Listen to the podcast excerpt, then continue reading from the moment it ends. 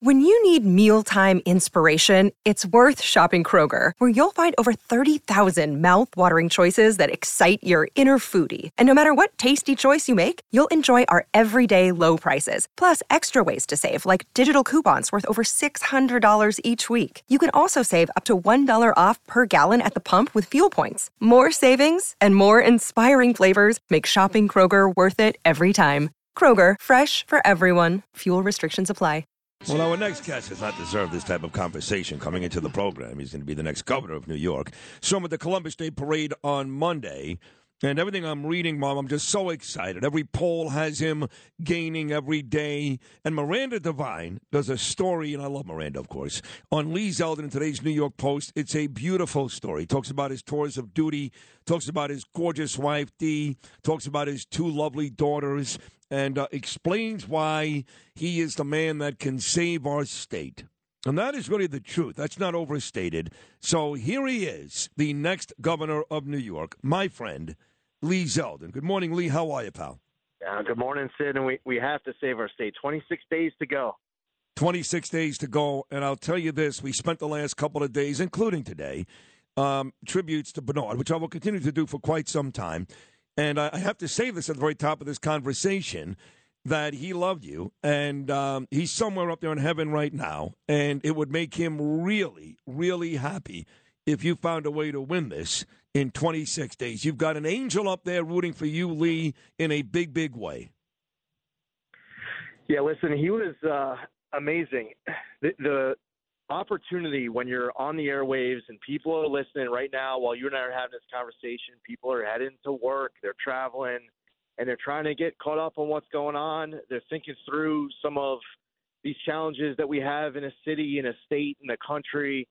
And, and Bernie had a, a great way to just be able to talk through the current events in, in a way that I think related to the person who's out there listening. And, you know, when you're trying to figure it out for yourself, it's one thing. But then when you hear someone who you respect saying exactly what you're thinking, but it's just kind of good to hear that reinforcement. Yep. yep. Uh, I, I think that you know just a smart guy who left a a legacy on an industry, but I think far beyond that of an impact is that legacy that's left, the impact that's made on the listeners who I, I mean it's a very personal relationship that you have, Sid, with with these listeners. And when I'm on with you, I'll have a whole bunch of people texting me afterwards. I mean, they're they're tuning in. They love our country. They love our freedom. And Bernie was someone who is just as much of a patriot as anybody. Oh, that is so well said. Thank you for that, Lee. That was really well said and beautiful.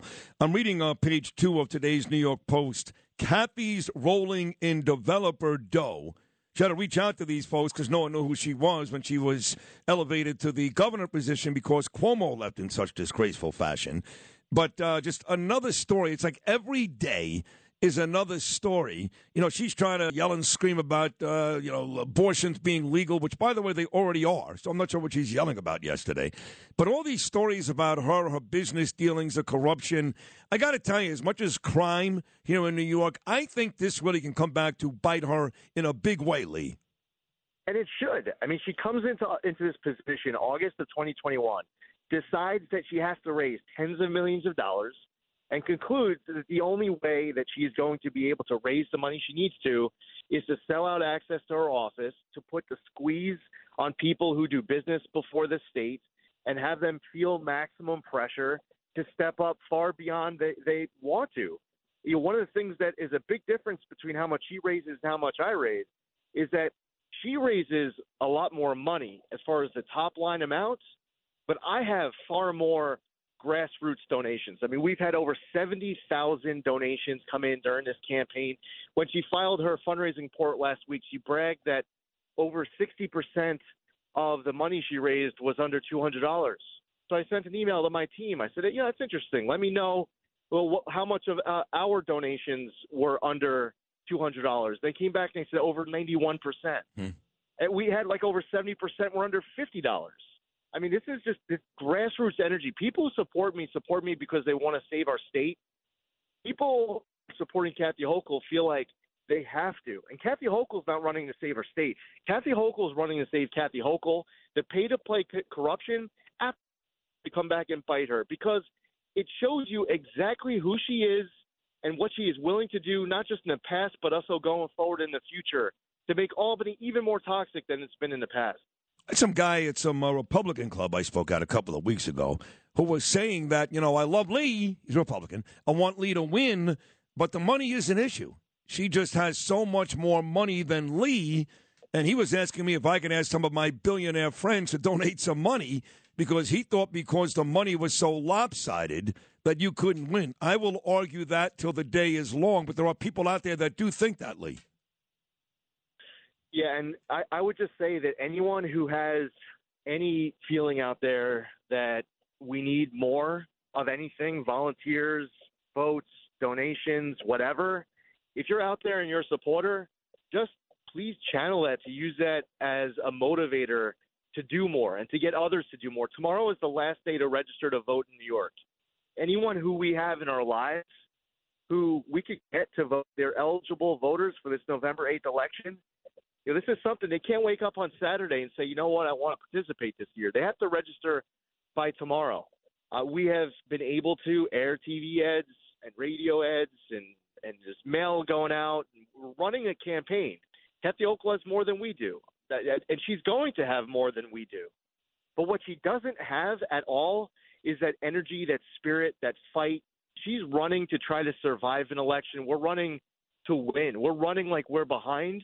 And and no matter what, even if a poll came out today saying we were up two points, we'll still campaign like we're behind. We're fighting to win this race. And she is just crawling across yep. this finish line and she's crawling across slow. We plan on having her cross in, in second place. Now, let me ask you this about the debate because you wanted four or five. Of course you did. And you should have gotten every one of them. And they should have started a month ago before the balloting started, the voting balloting. Uh, and of course, she offered you one debate right before Election Day, which was really cowardly. Really cowardly. Now, last I heard, you said no, thank you. But Andrew Giuliani told me this morning he thinks maybe you will debate once. What's going to happen there? Well, here's the thing. I mean, I, this gets presented as a choice between two options: no debate or one debate, just because Kathy Hochul says so. I don't accept that. There's a better option. There's an option that's more preferable for everybody else out there all around the state, and that's multiple debates around the state. So I'm still advocating for option three, which is the best option. It should be option one. It should be the only option. Kathy Hochul is trying to get away with one hour on cable at the very end of October, over a month after the start of mail-in voting, which started almost three weeks ago. We should have had our first debate before then. Yep. I believe that people should find out where we stand before they vote, not after. So I, I, I feel like this shouldn't be a choice between no debate or one debate. This should be about Kathy Hochul coming back, doing what the people want, providing accountability in more than one debate around New York. I agree, but if all you've got is one, are you going to take the one? I, am I am choosing option three right now. Okay. Uh, there's another story about her in the paper today, which is great. Even Nancy Pelosi, this uh, witch, she came out yesterday and said we got to secure our borders. Here, uh, the governor Hochul wants money. She loves money, Lee. She wants money from Joe Biden but nothing about the wide open borders. So, here again, in an issue that is destroying cities and states and our country, here again, she remains a huge hypocrite. Oh, totally. People want to know who's coming in, where they're coming from, and where they're going. Whether they get bussed in, whether they get flown in, however they come into this state, people want to know who's coming, where they're coming from, where they're going to. This governor isn't providing that transparency. She isn't demanding it. She isn't asking the questions. She certainly isn't asking the questions publicly. And the governor should pick up the phone, call Joe Biden, and realize and understand and advocate that the only way that this is going to get solved is for the federal government to step in, for the Biden administration to step up, for, for Joe Biden to acknowledge that we have not just people coming across our southern border, but things like fentanyl we need him to close the southern border. We need to eh, uh, we need to secure uh, finish the construction of the border wall. That's a good start. End catch and release and force the remain in Mexico policy. Support our customs and border patrol agents, and to stop incentivizing and rewarding illegal entry. That's what the governor of New York should do, but she's not willing to do that. You can get a check today that covered all the expenses for everyone who's arrived into this state but that still isn't going to solve it because there's still more people who are going to show up tomorrow because of this porous southern border. And by the way, this issue and anything else we've talked about today, anything else that we've talked about at any point, you're asking about debates? I come on tomorrow morning, Monday, Tuesday, Wednesday, any day next week. If Kathy Hochul wants to call in and, and answer Sid Rosenberg's questions, and I'll answer Sid Rosenberg's questions, and we'll have an opportunity. And listen, whether she wants to do it for 15 minutes, 30 minutes, you know, two hours, sign me up for any of it. I'll, I'll do it anytime, anywhere. Now, listen, I believe I- I- that it's important to do it on broadcast TV. I would- but, listen. I'll show up on your show tomorrow. I would I would do it tomorrow, and I and I promise to be fair. I'll ask the questions that New Yorkers care about, and I'll allow both of you to make your points. I mean, you're going to kick her ass, but uh, I will be very very fair. I won't be one sided, and I would love to do that, but Kathy wouldn't do it. But uh, now that it's out there, Lee has thrown it out there. Let's go, Kathy Hochul. Let's make it happen. One last thing, quickly. This New York Post Miranda Devine story on you and your family is such a beautiful story. And you know, Lee, that while you're being interviewed by 9,000 TV stations at the Columbus Day Parade, I made my way to your two little girls. And I asked them about the whole shooting incident. They're both adorable, by the way. And they were like, Yeah, we heard the gunshot. It was really loud. We were really, really scared. So, once again, criminal activity in this city, in this state, here it is, right at your front door. Listen, you can read today's New York Post story. Whether you know it's on, it's in the paper. You could go online. On the online version, at the top is a video of Miranda inter- interviewing me outside on my porch. 24 hours later, to the minute, that location of that interview that you see on that video is a crime scene. There is a person shot lying down underneath where Miranda is sitting. There's another person shot lying down two feet away underneath a bush. I mean, my daughters were amazing. They were. There's. It's a Sunday afternoon. It's quiet. They're at a kitchen table doing homework. Gunshots going off around them, screaming. What tra- What was the most traumatic about it was that they thought they were being targeted. They were concerned that these people were gonna that they were trying to come into the house. So they ran upstairs. They locked themselves in the bathroom. They call 911. They call my wife and I, but they don't know if these people are now in the house. Mm. And I don't care if you're 50, if you're 80, but especially if you're two 16 year old girls at home, I, I have been so amazed by how smart they were, how resolute they've been, how swift they acted. I, know you saw them the next day and you, and you were interacting with them and they adore you. Thank you. I, I am just so proud of how well they handled themselves, but they are never going to forget this one. No.